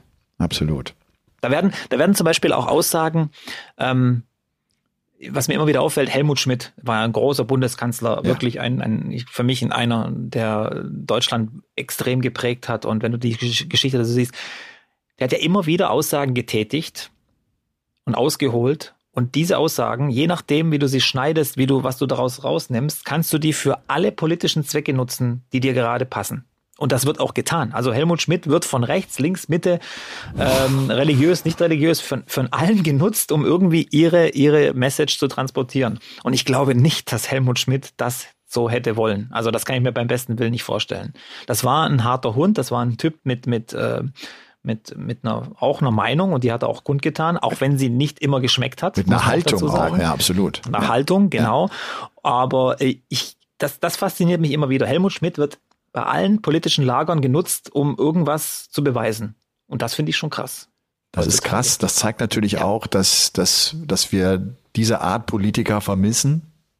ja. Ja, auch der Berufspolitiker hat sich ja verändert. Das ist ja, das ist ja, ja ne, das, das ist ja ein Job geworden und, und Leute gehen in die, gehen in die Politik, um einfach im Beruf nachzugehen ja. und, äh, und, und verhalten sich auch so weil sie sich geschickt verhalten wollen und weil sie äh, die richtigen Worte finden wollen. Es geht nicht immer nur nach ihrer Meinung, nach ihrer Haltung, es geht, sondern einfach auch, das ist eine, nach, nach welcher Taktik sie agieren, um irgendetwas zu erreichen, um irgendeinen Vorteil daraus zu schlagen. Das ja. stimmt, ja. So, ja. wie kriegen wir jetzt, wie, wie kriegen wir jetzt das Spagat zu, zu, zu unseren ähm, Dartsstätten, weil ich will jetzt hier nicht abrupt irgendwie abbrechen, nee. aber wenn ich jetzt nochmal zwei Minuten mit dir rede, dann vergesse ich wieder die Northern Darts. Und die habe ich jetzt schon einige Wochen vergessen. Die oh müssen Gott. wir jetzt reinholen hier. Auch wenn es ernst ist, es wird ernst. Mach das. Ja, weil die habe ich jetzt echt wochenlang vergessen. Also. Entschuldigung, wenn es jetzt so abrupt endet, ähm, das Gespräch. Wir haben Aber, ja noch, wir ähm, haben, nee, der Themenwechsel ist immer gut äh, und wir haben ja auch gut, noch ja. immer noch das Gespräch mit mit äh, David Lewis. Ne? Das kommt ja auch noch. Denn ich habe auch noch Post bekommen. Sebastian hat mir auch geschrieben, der hat mir viel zu lang geschrieben. Ich weiß gar nicht, wie ich das gleich jetzt irgendwie zusammenfassen soll. Aber fang du mal an. Ja, die Northern Darts natürlich im Norden ähm, haben wir geschrieben, hallo Robby, ich stehe ja schon länger auf der Warteliste mit der Vereinsvorstellung bei euch im Podcast, da ihr nun die Rubrik wieder aufleben lassen wollt, funktioniert es ja vielleicht dieses Mal. Hat funktioniert. Glückwunsch. Euer Podcast von euch begeistert uns jede Woche und wir hoffen, euch persönlich beim Live-Podcast in Rostock im Januar treffen zu können. Ja, wenn ihr da Karten kauft, dann könnt ihr uns da wahrscheinlich auch treffen. Sehr gut. Unser Verein northerndarts.de e.V., ganz wichtig, wurde im Jahr 2019 auf Basis eines Turnieres gegründet, um in Mecklenburg-Vorpommern den Stildart-Hobbyspielern eine große Bühne, den Elli Pelli des Nordens zu bieten. Mit Videoshow, Einlaufmusik hoben wir uns von den üblichen Turnieren ab und zündeten den Dartfunken in MV Mecklenburg-Vorpommern. Mehr und mehr Vereine gründeten sich und schließlich auch der Dartverband MV. Unser Verein hat nunmehr 30 Mitglieder zwischen 15 und 65 Jahren. Im August durften bereits zwei Frauen von uns aufgrund guter Leistungen in den Ranglistenturnieren im German Masters in Geiselwind antreten. Ab dieser Saison spielen wir auch zwei äh, spielen wir auch mit zwei Mannschaften im Ligaspielbetrieb. Ähm, Trainingscenter ist in Bergen auf Rügen, behalt, beinhaltet sechs Boards. Eins damit mit automatischer Punkteerfassung, also ich denke mal Skolia oder sowas ähnliches. Äh, sie trainieren jeden Montag und Donnerstag von 18 bis 22 Uhr und freuen sich äh, über jeden Gastspieler. Also wer auf Rügen ist und ein bisschen Dart spielen will, bei den Northern Darts in Bergen. Okay. Und Rügen Sebastian. Auch eine schöne, schöne Insel, ja. Ja, war ich noch nie. War ich noch ja. nie, soll total schön sein. Ja. Ähm, Sebastian Lenz macht Werbung für die TG Witten 8 Legs. Warum 8 Legs? Keine Ahnung. Er nennt sich äh, Sebastian The Bomb 180. Oh, schon mit Nickname. Und äh, wir äh, sind mit drei Mannschaften im NWDV-Verband am Start. Unsere erste spielt in der Liga NWDV, unsere zweite in der Bezirksliga und so weiter und so fort. Sie sagt, er sagt, sie sind ein geiler Haufen, haben total viel Spaß, spielen an acht Boards. Es gibt einen Trainingsbetrieb. Ich muss das alles jetzt mal hier so ein bisschen äh, zusammenfassen. Und er erwähnt noch, dass Witten im Ruhrpott liegt. Äh, das das habe ich mir schon gedacht, mein lieber Sebastian. Hier kann äh, dienstags und freitags ab 19 Uhr trainiert werden in der Jahnstraße 11 von Witten. Ähm, parken und sich den Matchball und sich in den Matchball begeben. So heißt offenbar diese, diese Kneipe, in der sie das spielen und dann schöne Pfeile werfen und so weiter und so fort. Er hat fünf Sterne dagelassen, ansonsten werdet ihr auch nicht erwähnt. Das sortieren wir ganz einfach auch aus. Und er sagt, und er meint es wahrscheinlich gar nicht so, wir sollen einfach so weitermachen mit dem Podcast, wie wir das bislang auch tun. Das werden wir natürlich machen. Was steht denn noch an die ja. Woche bei dir, Robby? Äh, die Woche steht natürlich an, European Darts Championship als Experte begleiten, aber die letzte Woche war auch hart. Also ich hatte einiges zu tun. Ich war Haushaltshilfe, weil meine Frau war ein bisschen krank. Da habe ich ja. mich um die Kids gekümmert, inklusive Schwimmbadbesuch und allem drum und dran. Äh, war eine witzige Situation. Meine Tochter, ich weiß nicht, ob ich sie erzählt habe, die hat sich ja so ein paar Pflaster ins Gesicht geklebt und wollte sie, die, war verletzt. die Dinger, Nee, Alter, im nein, Spiel nein. halt. Ja, ja, ja, ja, genau, verletzt, genau, verletzt. Und äh, wollte sie sich nicht abnehmen lassen. Also sie hat wirklich sich gewehrt standen. mit Händen und Füßen. Ja, dann waren wir natürlich im Schwimmbad und alle anderen Muttis, die dann waren, oh, die arme Kleine und ich musste immer erklären, nee, die ist nicht verletzt, alles gut, äh, ich darf die Pflaster nicht abnehmen. Und ich hatte einfach gehofft, dass im Schwimmbad die Dinger so ein bisschen abfallen im Wasser, aber sie hat schon darauf geachtet, dass der Kopf nicht unter Wasser kommt. Und sie hat die Wasserfesten äh, benutzt. Genau, ja. Und dann war ich noch auf einem Vortrag äh, von einem Pädagogen, der uns erklärt hat, dass Jungs eine andere Erziehung brauchen als Mädchen. Fand ich total interessant und spannend, habe mich in vielen Dingen wiedergefunden. Und da ich ja selber ein Junge bin, ähm, habe ich auch selber so in meiner Vergangenheit so ein bisschen gewühlt und gedacht, ja, stimmt eigentlich, genau so habe ich mich verhalten und genau so hat sich mein Gehirn auch aufgelöst, als ich in der Pubertät diese Testosteronschübe hatte. Und Aber sag mal, sag mal ganz kurz, äh, hast du so ein, zwei Punkte, wo, wo die Erziehung anders sein soll? Oder was soll man mit den Jungs anders machen als mit den Mädels? Äh, die Jungs sind natürlich ein bisschen, die gehen ein bisschen weiter voraus, die gehen viel mehr an ihre Grenzen, ähm, checken auch aus, wie weit sie gehen können. Das machen Mädchen wohl nicht so. Das sind jetzt Worte von den Pädagogen. Ich will jetzt nicht wieder von irgendeiner Bubble hören, äh, dass das alles nicht stimmt und äh, Geschlechter nur eine gesellschaftliche Rolle sind oder so weiter. Ähm, es war interessant, weil eben auch die, diese Hormone, Gene und so weiter, ähm, das alles anders ist und das Jungs nicht eine harte Hand brauchen, aber eine klare Führung. Also sie brauchen klare Führung, nicht um sie irgendwie in Schach zu halten, sondern für sie selber, dass sie im Leben. Zur Orientierung, dann, äh, ja. Genau, zur Orientierung. Und das ja. fand ich total interessant. Ich fand auch seine, seine Aussagen, also er macht viel, dieser Pädagoge, ähm, arbeitet mit Flüchtlingskindern zusammen und er sagt, dass wenn jeder, wenn jemand denkt, der hat Probleme zu Hause mit seinen Kids oder mit seinen Söhnen, ich arbeite mit diesen äh, Kindern zusammen, die aus völlig schwierigen Verhältnissen kommen, wo ganz andere kulturelle Hintergründe sind. Ich brauche da eine Trillerpfeife, wenn ich mit denen arbeite. Und das fand ich extrem cool.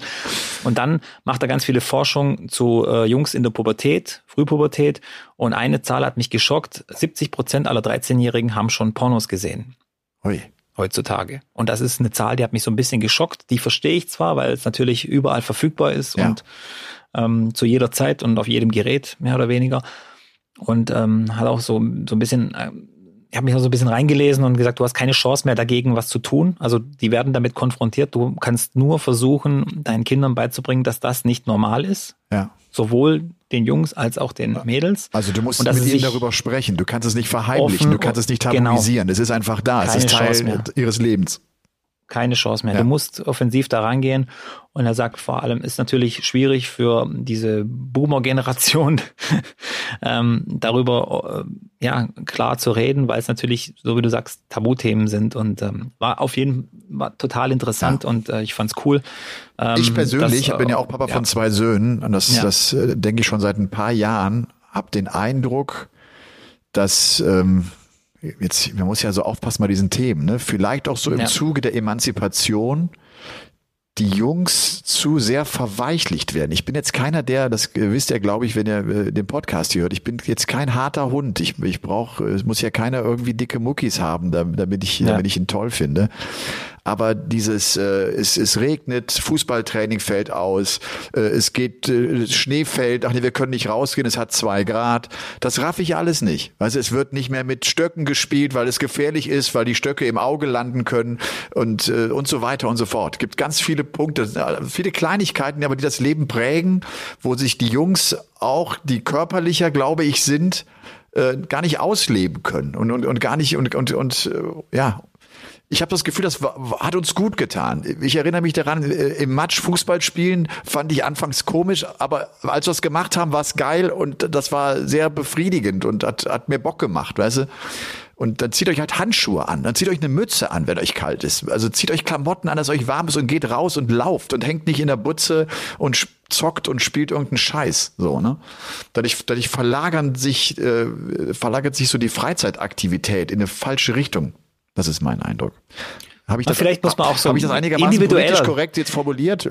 Wahrscheinlich Nö, überhaupt nicht. Nee. Also die, die, die Mails möchte ich jetzt nicht erhalten, die du danach kriegst. Nein, war alles okay. Nee, da bin ich bei dir, aber man muss auch, glaube ich, darauf achten, dass man ein bisschen individueller auf die Kinder eingeht. Das heißt, wenn ein Kind das darauf keinen Bock hat, im Match Fußball zu spielen, dann muss man ihn auch nicht dahin drängen und sagen, jetzt komm, geh doch mal, mach doch mal und so weiter, sondern dann hat er eben andere Interessen, finde ich. Das finde ich auch oh, super absolut. spannend. Andererseits, ja. wenn ein Kind äh, totaler Outdoor-Freak ist und raus will und, und die Natur und so weiter, dann musst du das auch fördern. Und äh, ich sehe das ja an mir. Ich habe ja auch so ein Kind, wo viel raus will und ich muss über meinen Schweinehund über, überwinden, weil ich bin eben auch nicht so ein harter Typ und äh, der das halt so mag. Ich bin auch so ein Wohnzimmer-Typ, aber das finde ich ist ein bisschen wichtig, äh, individueller zu sein, weil so ist nun mal die Welt. Äh, jeder Mensch ist einzigartig, jeder Mensch ist wertvoll, egal wie es ist. Aber ähm, da mit, mit diesem, die Männer werden so ein bisschen verweichlicht, da bin ich bei dir, aber komplett. Ja. Und das ist, ist überhaupt und das, nicht. Und das ist so auch, das ist auch ein Problem. Die, also ich glaube wirklich, das, das, ist, ein, das Problem, ist ein Problem. Ja. Das ist das, das ist ein Problem. Ja. ja, da sind wir in so einer Übergangsphase. Ja, jetzt ich ich will gar nicht zu weit ausholen. Also, aber ich glaube auch, das ist das ist wirklich ein Problem. Äh, um auch so seinen Weg zu finden und auch so seine Rolle im Leben zu finden. Es ist auch schwierig War das geworden. früher viel, viel einfacher. Ich verhalte nicht die klassischen Rollen für die richtigen Rollen. Also, ne, das ist auch klar. Nee, nee, nee, nee, aber, nee. aber es war einfacher, sich nach diesen Rollen zu verhalten. Die Regeln waren klarer, ne, so. Ja. Es ist heutzutage Gleichberechtigung ist einfach hergestellt. Die gleichen Rechte, das haben wir ja inzwischen, aber Gleichstellung ist eben oft nicht möglich und vielleicht auch hat auch einen Grund, warum es nicht möglich ist. Deswegen, ja, wie gesagt, schwieriges Thema und bevor uns hier, bevor sich jetzt hier einer gleich äh, um Kopf und Kragen redet, würde ich sagen, äh, verrat mir doch, was hast du denn vor diese Woche? European Darts Championship nicht. Oder habe ich Richtig, das falsch verstanden? Äh, nee, hast du genau recht. Äh, die, die du bist in Mönchengladbach am Sonntag, das habe ich schon gehört. Nein, ja? nein, ich, das ist später, das war am 10. November. Ach. Ja, ah, genau. Okay. Du, ich bin jetzt am Dienstag in Dortmund. Zusammen mit Flo Hempel sind wir auf einer Messe unterwegs und, und werden Pfeile schmeißen, beziehungsweise Flo wird sie vor allem schmeißen. Ich werde das äh, alles äh, wieder äh, sehr lustig und unheimlich unterhaltsam kommentieren, so wie das natürlich meine Art ist. Und ähm, dann bin ich nächsten, also nächsten Sonntag mache ich auch Fußball für The Zone. Also mhm. an, an, dem Finalsonntag, da kriege ich wieder viele Nachrichten, warum kommentierst du nicht Darts und warum machst du jetzt Fußball? Vielleicht nochmal so für den Hinterkopf. Äh, ihr müsst euch vorstellen, ein TV-Sender hat verschiedene Kommentatoren und macht zu Jahresbeginn so eine Vereinbarung, pass auf, du wirst im Jahr 40, 50, 60, 70 Tage kommentieren. Und dann hat man diese Zahl festgelegt und dann muss man schauen, okay, welche Turniere soll dieser Kommentator für uns kommentieren? Was ist uns wichtig? Ist uns die WM wichtig? Soll die komplette WM machen? Und so weiter und so fort. Und von daher kann ich auch gar nicht mehr alle Turniere und will das auch gar nicht, alle Turniere kommentieren, die wir haben. Und von daher äh, bin ich dann auch manchmal nicht so häufig zu hören. Einige denken schon, er ist weg. Er, er kommentiert kein Darts mehr. Doch, ich kommentiere noch Darts und habe total viel Spaß daran und ganz viel Freude dran.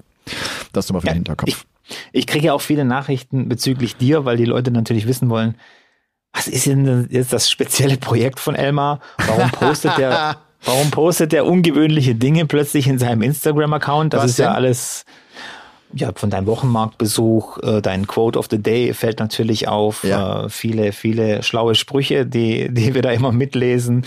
Ähm, du postest, was du kochst und das ist ja ungewöhnlich für alle, die sich, die dich schon ein bisschen länger kennen. Das stimmt, ja.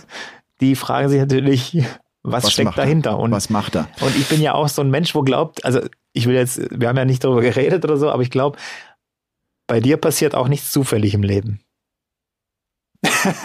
Mehr sage ich jetzt nicht. Den Satz musst du mir erklären, wie du ihn meinst. Dass du immer ein Mensch bist, der ähm, nicht irgendwie morgens aufsteht und sagt, das, das ist jetzt meine Idee, äh, das machen wir jetzt schnell, sondern dass du immer auf Ziele hinarbeitest. Dass du okay. sagst, äh, Arbeit, Sport, Karriere, das ist alles ein Marathon und kein Sprint. Ja. So, so kommt mir das immer bei dir vor. Ja, ich glaube, da liegst du auch richtig. Ja, gut. Dann lassen wir uns mal einfach weiter berieseln und, und, und äh, irgendwann wirst du ja mal rausrücken, weil du hast ja immer wieder angedeutet, dass da irgendwas im Busch ist, dass du was, äh, was genau. Wichtiges für dich, was, was für dich planst, aber noch nicht rausrücken willst, ja. was es ist. Genau. Und ja, und ansonsten ja, dann, dann können wir wenigstens sagen, bezüglich Merch, da werden wir auch euch in den nächsten Wochen so immer so ein paar Happen hinwerfen. Zuwerfen. Ja. Hinwerfen, ja. Ja. Aber äh, du, bezüglich Essen, ich kann ja einfach mal, das ist so, ne, ich, ich beschäftige mich mit meinem Instagram-Account, ich hoffe, man sieht es ihm an, beschäftige ich mich natürlich. Und äh, dadurch, dass, dass ich Sport mache, dass ich viel, viel Sport mache, mich mit Sport auseinandersetze, ist ja in meinem Leben Ernährung etwas Wichtiges. Und es mhm. ist immer die Frage, so welche Aspekte nehme ich mit rein aus meinem Leben, welche kann ich gut teilen oder welche möchte ich auch gerne teilen oder möchte vielleicht auch dazu anregen, dass man sich gesund ernährt. Und dadurch habe ich gedacht, komm, ich, ich koche viel, weil ich, weil ich die Kinder hier habe, ich, ich ernähre mich gesund, ich achte auf, auf was, was ich esse. Das kann ich ruhig mal mit einfließen lassen, warum eigentlich nicht? Es ist manchmal auch ja. einfacher als, äh, als man denkt. Und so hat das, so hat dieser Account einfach noch so einen Aspekt vielleicht mehr. Gut. So, und jetzt schalten wir sozusagen live in, äh, in, in, die, in die Lagerstätte, in die Lagerhallen äh, der Firma 180. Gesprächspartner ist David Lewis. Robby, wir. Ja. Nee, komm, wir, nee, nee, komm, das hören wir uns jetzt an und sagen danach noch mal ganz kurz Tschüss. Aber jetzt gibt's erstmal das Gespräch. Gut. Ich bin in den heiligen Hallen von 180 in München. 180 Germany, der Geschäftsführer von 180 Germany ist David Lewis, der das Ganze schon lange macht. David, wir, wir beide, äh, wir arbeiten ja auch schon seit einiger Zeit zusammen. Es ist die Zeit, in der die Firmen ihre neuen Produkte auf den Markt geworfen haben. Es ist eine hochinteressante Zeit für alle, die Darts spielen, die sich mit Darts beschäftigen. Äh, wie war es für euch? Wie war es für 180? viel zu tun, viel Arbeit, viel Planung. Ähm, und wie gesagt, also die, die, die Winterzeit, also da, wo die Launches sind, das ist die schwierigste Zeit für die Dartfirmen, weil die Planung eigentlich schon äh, im Mai so losgeht für. Und es ist äh, schwierig, alles unter einen Hut zu bekommen. Das heißt Produktion, Marketing und alles rechtzeitig auf den Markt zu bekommen. Rechtzeitig heißt alles zur WM. Die WM ist im Dezember und da muss, da muss alles da sein, ne? Genau das ist das Problem, ja. Wir haben äh, so ein paar Produkte hier vor uns hingelegt, äh, äh, David. Ähm, fangen wir vielleicht mal mit den, mit den Practice Darts an. Die sind, so in dem, die sind so in den letzten paar Monaten so auf den Markt gekommen und werden irgendwie immer interessanter. Practice Darts heißt, sie wiegen sechs, acht beziehungsweise zehn Gramm. Die sind unfassbar leicht. Warum macht das Sinn, mit so leichten Darts zu spielen, deiner Meinung nach? Ja, es ist so, es gibt im Dart-Bereich gibt es eigentlich ganz wenige äh, Practice äh, Produkte, die einem helfen können. Es gibt natürlich diese Ringe und so, um, um, um, um, um das Auge auf Punkte äh, zu verbessern und dass, äh, dass das Auge sich konzentriert. Aber im, insgesamt gibt es keinen bestimmten Dart, der im Training hilft. Die Advanced Dart Training Solution. Die Advanced Dart Tra Training Solution, Ladies and Gentlemen, ja. Genau. Ähm, die wurden mit äh, unseren Spielern oder hauptsächlich von unseren Spielern ähm, äh, in, in, in, in die Welt gebracht, weil sie gesagt haben, das hilft mir vom technischen Aspekt. Also die Technik für Dartspieler ist im Endeffekt das Allerwichtigste, um wirklich konstant spielen zu können. Lukas Wenig ist einer derjenigen. Ich glaube, René Eidams auch, ne? Genau. Trainieren damit. Lukas wirft sich, glaube ich, immer äh, ein zunächst. Er fängt die erste Viertelstunde an und trainiert mit diesen ganz leichten Darts.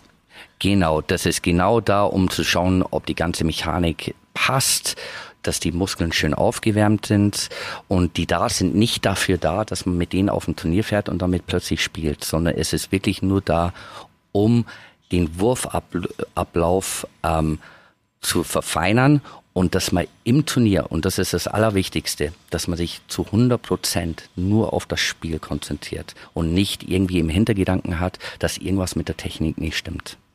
Würdest du sechs, acht oder zehn Gramm spielen? Je leichter, desto besser oder je leichter, desto schwieriger? Je leichter, desto schwieriger. Umso leichter der Dart, umso weniger hat man in der Hand. Das heißt, umso weniger fühlt man den Dart.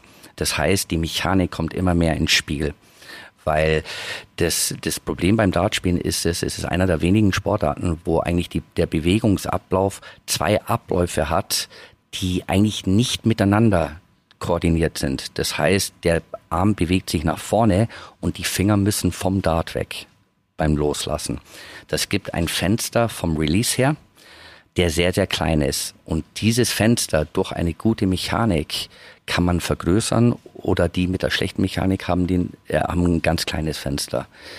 Man kann es so sehen, dass ähm, wenn man den Dart eine Millisekunde später loslässt im Timing, hat es auf dem Board einen ganz großen Effekt. Und das ist eigentlich die Idee dahinter, ähm, dass man alles dieses ähm, trainiert, damit man dann, wenn man mit seinem Matchstart spielt, wirklich alles dann unter Kontrolle hat und wirklich Fortschritte macht. Äh, David, hier liegen Darts von Jelle Klaassen. Jelle Klaassen noch gar nicht so lange bei euch? Nein, seit lange. Äh, schicke Dinger? Hm, sehr schick. Großer Aufwand, ne? Sehr, sehr großer Aufwand. Also wir haben für Jelles neuen Dart acht Monate gebraucht. Also war seit acht Monaten in Planung und Produktion. Was, was macht ihr in diesen acht Monaten? Warum dauert das so lange? Weil wir natürlich ähm, sehr eng mit dem Spieler selber zusammenarbeiten. Das heißt, je, alles, was er will, ähm, in den Dart reinarbeiten. Ähm, das ist im Endeffekt sein, es ist ja sein Gefühl, der passen muss und der stimmen muss. Wie sehr können Spieler nerven? Euch nerven, weil sie immer wieder mit neuen Wünschen kommen? Es ist einfach eins der Sachen, die, mit der man sich abfinden muss. Es ist natürlich klar, dass etwas von der Theorie her anders ist, wie wenn man es erstmal in Praxis in der Hand hat. Und daher ähm, werden einige Testarts gemacht, äh, bis der Spieler dann ähm, endlich feststellt, okay, das ist der Dart für mich und damit können wir dann weitermachen. Und danach fängt die Produktion oder die Planung von der Produktion an. Ja, als du mir die Darts hier auf den Tisch gelegt hast, habe ich einen Funkeln in deinen Augen gesehen. Warum, warum gefallen die dir? Du sagst selbst, das sind, das sind äh, wirklich äh, Top-Darts auch aus eurem Sortiment. Absolut. Also das ist äh, der, der erste Dart, der äh, mit der äh, lila Titanlegierung ähm, äh, arbeitet. Ist eigentlich eine ziemlich neue Legierung in der Dart-Szene. Davor war es eigentlich immer schwarz, gold, blau und bronze. Bronze. Das heißt, es ist einer der neuen Farben, die äh, auf den Markt gekommen sind. Und das hat in sich selber mit diesem neuen äh, Legierungsprozess, den wir haben, einige Versuche gebraucht, bis wir da das perfektioniert haben, bis der Dart rausgekommen ist. Und wenn man sich den Dart selber anschaut, sieht man, wie schön die zwei Farben ähm, miteinander agieren im Endeffekt. Ihr, ihr dürft euch nicht irritieren lassen, die sind niemals so schön wie meine Darts, das wisst ihr ja. Dass wir da äh, ganz kurz auch noch so die Prioritätenliste äh, gerade halten. Äh, Darts von Jelle Klaassen, wir haben die Practice Darts, hier liegt auch noch äh, euer portables Licht. Wir haben das äh, auch schon mit Robbie ein paar Mal angesprochen. 180 hat ein besonderes Licht. Es ist kein Ring, es ist ein Licht, das oberhalb des Boards äh, angebracht wird. Was den Vorteil hat, es engt irgendwie die, den Fokus nicht so ein. Wenn diese, diese Kreislichter, diese Ringlichter, die, die schaffen irgendwie eine Enge, wenn ich vor dem Board stehe. Das passiert bei eurem Licht ja nicht. Wie, wie seid ihr auf die Idee eigentlich gekommen, äh, zu sagen, komm, wir müssen es irgendwie anders konzipieren. Es muss äh, einfach oberhalb des Dartboards angebracht werden? Also es ist so, wir arbeiten immer von der Dartspielerperspektive aus. Ich selber habe früher für auch Dart gespielt. Das heißt, die ganze... Wie gut? Mittelmäßig nicht so gut wie die Jungs heute, aber wie gesagt, ich konnte damals einen einigermaßen guten Dart werfen, sagen wir so, aber nicht das Talent von den Jungs heute. heute. Das, die Sache ist die, wir, wir, wir betrachten immer eine Sache aus, aus, aus der Spielersicht zuerst, wenn wir ein neues Produkt empfinden. Und äh, wie, früher, als wir gespielt haben, gab es diese neuen Lichter nicht. Das heißt, wir haben nur mit, mit, mit, mit Leuchten, also mit, mit, mit äh, äh, Lampen sozusagen Lampen gearbeitet äh, und äh, da war ähm, eben das mit dem Schatten und so weiter waren äh, verschiedene Probleme da. dann sind, hat sich natürlich der Markt, wo Target natürlich die, die erste Firma war, die mit einem Kreislicht rausgekommen sind, äh, haben es dann auf, äh, das war, ich kann mich gar nicht mehr erinnern, wie es erste hieß, das war vom Corona, es war im Jahr vom Corona, dann haben das Corona rausgebracht äh, und ist ein super, super Licht in Bezug auf den Ring. Aber mit dem Ring, wie du schon gesagt hast, es nimmt das Fokus vom Dartboard weg. Ähm, das heißt, im, äh, als Dartspieler sollte das Dartboard immer im Mittelpunkt stehen. Das heißt, man sollte sich aufs Dartboard äh, konzentrieren und auf nichts anderes. Und alles andere, was davon wegnimmt, macht die Sache vom Dartspielen eigentlich nur schwerer. Und man sieht ja auch in der PDC auf den Bühnen und so weiter, können die natürlich nicht mit Dingen arbeiten. Ist, ist auch ganz klar von der, vom visuellen her und so weiter und so fort. Es ist, und wie gesagt, wir saßen da und ich war in China zu der Zeit, dann haben wir äh, die, die, die Produktentwicklung durchgesprochen, um was wir planen. Und ähm, dann kam das äh, Thema Licht. Es war natürlich eine, was ganz Neues, ein großer Markt, war ganz klar. Aber zu dem Zeitpunkt waren auch von Target und Winmar bereits zwei Lichter auf dem Markt, also zwei Kreislichter äh, im Endeffekt. Und ich äh, habe gleich meinen Jungs gesagt, ähm, wenn wir was machen, müssen wir was anders machen. Es hat keinen Sinn, einfach irgendwas zu kopieren, sondern wie 180 schon immer gemacht hat, gehen wir unseren eigenen Weg. Das heißt, wir schauen zuerst, was können wir anbieten, was dem Dartspieler liegt oder, oder für den Spart, äh, Dartspieler gut ist. Und so kamen wir mit dem Konzept von einem Licht über dem Board. Dann das Besondere an dem Illumina, was, äh, was ein sehr erfolgreiches Licht ist auf dem Markt, ähm, ist, dass wir das einzigste Licht ist, was Optical Lenses benutzt. Optical Lenses ist, ist, ist eine Beschichtung, die das äh, Licht vom LED, LED splittet. Das ist wie für, für, für die Leute, wenn man Regenbogen sieht. Das passiert, wenn, wenn Regen kommt, Sonnenschein, äh, Sonne scheint durch, durch den Regen und es splittet äh, äh das, das Sonnenlicht in verschiedene Farben. Genau dasselbe ist es mit, mit Optical Lenses. Optical Lenses werden äh, in Krankenhäusern benutzt und so weiter und so fort. Und wir waren die Ersten, die mit diesem Licht gearbeitet haben. Und das hat uns unser Konzept ermöglicht. Das heißt, wir konnten mit einem geraden Beam auch die unteren äh, Bereiche vom Dartboard beleuchten, so dass es fast schatten, äh, schattenlos ist vom, vom, vom, von der Beleuchtung. Was natürlich auch ist, ist ein sehr angenehmes, warmes Licht zum Spielen. Und insgesamt sind wir ziemlich stolz aufs Produkt, muss ich ganz ehrlich sagen. Das Einzige bei dem Vorgänger von, der, von unserem neuen Illumina Light war, dass das Licht sehr, sehr schwer am Ständer oder am Dartständer ähm, äh, zu fixieren war. Und wir haben jetzt äh, mit dem Illumina Light ein kleineres Licht rausgebracht, was von der Beleuchtung her immer noch sehr, sehr effektiv ist und das Licht und, und das Dartboard sehr, sehr gut beleuchtet. Ähm, aber es ist leicht, es ist leicht zusammenzubauen. Man braucht keine ähm, Schrauben an, an der Wand befestigen, sondern es wird oben mit Magneten befestigt am Dartboard und es ist einfach sehr, sehr praktisch und leicht anzuwenden. Und ich werde das Ding auch ähm, mitnehmen und werde es an euch raushauen in Form eines Gewinnspiels oder wie auch immer. Dann könnt ihr das Teil auch vielleicht gewinnen und äh, zu Hause bei euch äh, anbauen. Ähm, David, ich finde die Frage echt spannend. Was ist im Darts möglich? Du hast gesagt, wir haben geguckt, dass wir ein anderes Licht machen, dass wir andere Dinge noch äh, irgendwie in die, in die Welt bringen, dass wir natürlich Produkte schaffen, auf die die Dartspieler Bock haben, sie zu holen, weil es wieder ein paar Neuigkeiten sind. Sind wir da bald schon am Limit im Darts? Oder habt ihr noch viele, viele Ideen im, im Hintergrund und wisst auch, wo wir noch uns steigern können, wo wir uns noch entwickeln können? Also es wird natürlich immer schwieriger, weil wenn man sieht, was jetzt zur Auswahl ist, das hätte man vor 20 Jahren nicht für möglich gehalten an Dart. Ähm, aber das kommt natürlich dadurch, dass, äh, dass immer mehr Leute Dart schauen und es im, in, im, ein interessanter Sport für die Leute geworden ist. Und dadurch kommt immer, kommen immer mehr Produkte auf den Markt. Das ist ganz einfach so. Das ist natürlich, macht es schwierige, neue Sachen zu finden. Aber 180 ist eigentlich eine Firma gewesen, die immer ihren eigenen Weg gegangen äh, ist. Nur so können wir gegen die Big Boys, wie gesagt, ähm, fungieren und, äh, und wir können einfach nur deswegen unseren Namen beibehalten. Und Innovation, natürlich haben wir einige Sachen im, die, die jetzt noch im, im, im Lauf sind. Äh, die da wären, wir müssen mal nachfragen, ja? Ja, wir werden bestimmt äh, uns jetzt in nächster Zeit auf unser ähm, R2 Interchange System äh, konzentrieren. Das ist das einzigste System, was wirklich äh, alle Möglichkeiten für ein Dartspiel gibt. Das ist ein All-for-One-Dart.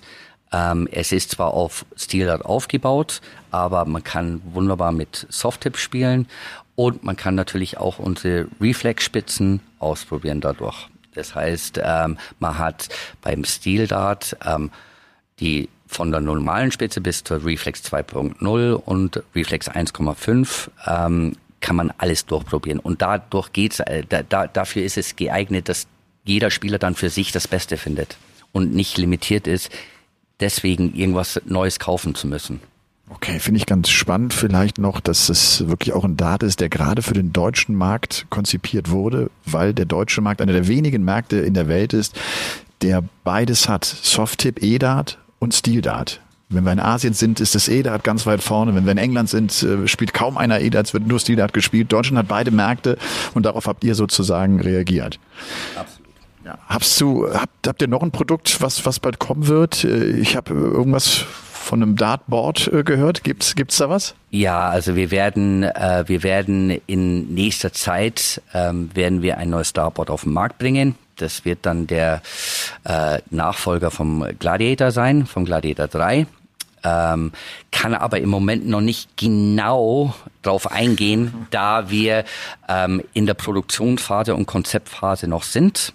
Ähm, das heißt aber, ihr könnt euch auf jeden Fall in Zukunft auf ein neues 180-Board freuen. Kannst du denn sagen, was anders sein wird zum Gladiator 3? Wird es optisch mit Sicherheit anders sein? Wird es auch vom, von, der, von der Herstellung her anders sein? Es wird, es wird, es werden einige Sachen dann geändert. Ähm, wieder auch vom, vom Dart-Spielen mäßig, äh, haben wir ein paar Konzepte mit reingebracht, ähm, die, äh, die, glaube ich, wir als besonders empfinden. Ähm, und vom Look her wird es ähm, ein, ein, ein sehr, sehr gut aussehendes Dartboard werden. Okay. Letzte Frage. Ähm in Sachen Bo Greaves. Ihr habt Bo Greaves unter Vertrag genommen, auch bevor sie eigentlich jetzt so diesen riesen Run äh, erlebt hat äh, in diesem Jahr. Sie wird ja die PDC-WM, wie ich finde, leider nicht spielen. Sie hat gesagt, sie spielt die WDF-WM und wird ihren Titel verteidigen. Wie wichtig ist äh, eine Frau für euch als Darts-Hersteller? Hat Bo Greaves schon diese, diese Magnetkraft von, von Top-Männern? Wahrscheinlich noch nicht, weil sie noch nicht ganz so oft auf diesen großen Bühnen spielt. Aber welche Hoffnung äh, setzt ihr in sie? Also wir waren von Anfang an von ihr überzeugt. Wir haben sie äh, mit 14 unter Vertrag genommen. Ähm, ich war selber dabei, als sie mit, äh, mit 15 im Training ihren ersten Neuner gespielt hat, äh, was ziemlich beeindruckend war. Ähm, wir haben natürlich unglaubliche Hoffnung. Also sie ist die bekannteste 180-Spielerin, die wir je hatten. Ähm, die, die, diese, ähm, dieser Push für Frauen im Dart ist natürlich von Fallen ausgegangen, aber Bo Greaves ist jetzt fast auf dem selben, Level vom Reporting her. Sie ist mittlerweile auf Sky Sports regelmäßig erwähnt und so weiter und so fort. Also es heißt, es geht unglaublich in Richtung der Entwicklung für, für, für den Frauensport im Dart. Was traust du den Frauen eigentlich zu? Sie werden immer besser werden, das sehen wir. Das sehen wir fast in jedem Jahr. Ich finde, das ist eine Entwicklung, die so wahnsinnig schnell vorangeht. Wie gut die werden und äh, wie, wie gut sie sind, da klingelt jetzt im Hintergrund das Telefon, was, was ja gar nicht schlimm ist. Äh, was, was, was wird, was wird Bo Greaves in, in fünf, sechs Jahren auf der Tour anrichten? Was glaubst du? Das weiß ich nicht, muss man ganz ehrlich sagen. Also ich kann nur rein vom talentmäßig äh, äh, Talentaspekt reden. Und ähm, Bo Greaves, auch wie Wayne Mardell schon gesagt hat, hat eins der besten Techniken, die es gibt im Dartsport, egal Männer oder Frauen.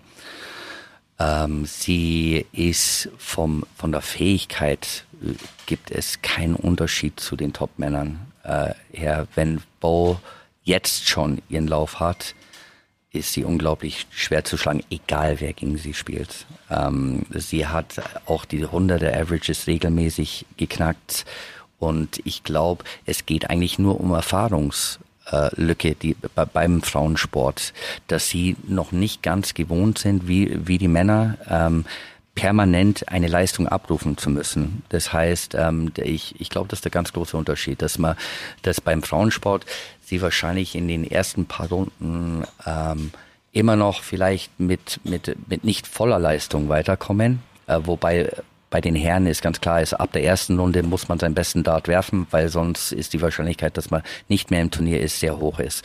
Und das gibt natürlich einen ganz anderen Druck. Und dieser Druck ist das, was die Männer von den Frauen unterscheidet. Sie sind ähm, dadurch, dass sie ähm, permanent Druck ausgesetzt sind, sind sie an diesem Druck gewohnt und das sind die Sachen, die die Frauen noch lernen müssen. Aber es hat nichts mit Talent zu tun oder Fähigkeit, was man an Bord theoretisch produzieren kann. Ja. Ich werde dich auf keinen Fall äh, natürlich nach Kohle fragen, wie viel Geld so eine Spielerin kostet. Aber wie lange sind die Verträge? Du sagst, mit 14 haben wir sie entdeckt. Ist das so eine Spielerin, die man versucht, möglichst lange an sich zu binden, in der Hoffnung, die wird immer besser oder vielleicht ahnend und wissend, die wird immer besser?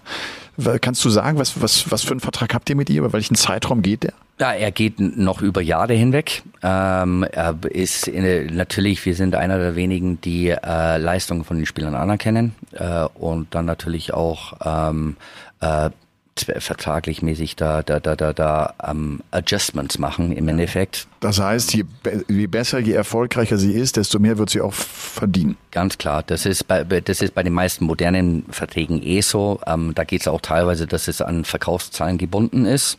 Ähm, und umso mehr verkauft wird, ähm, verdienen die Spieler selber dann. Und das ist jetzt eigentlich fast auch bei den Herren äh, und auch in allen anderen Firmen ähm, sehen die Spieler, dass, dass, dass diese äh, äh Verkaufsprozente, ähm, äh, die sie bekommen, ähm, ja, die sind, die sind sehr, sehr wichtig für die Spieler. Ein großer Ausschlag, weil einfach viel Geld damit verdient wird. Ne?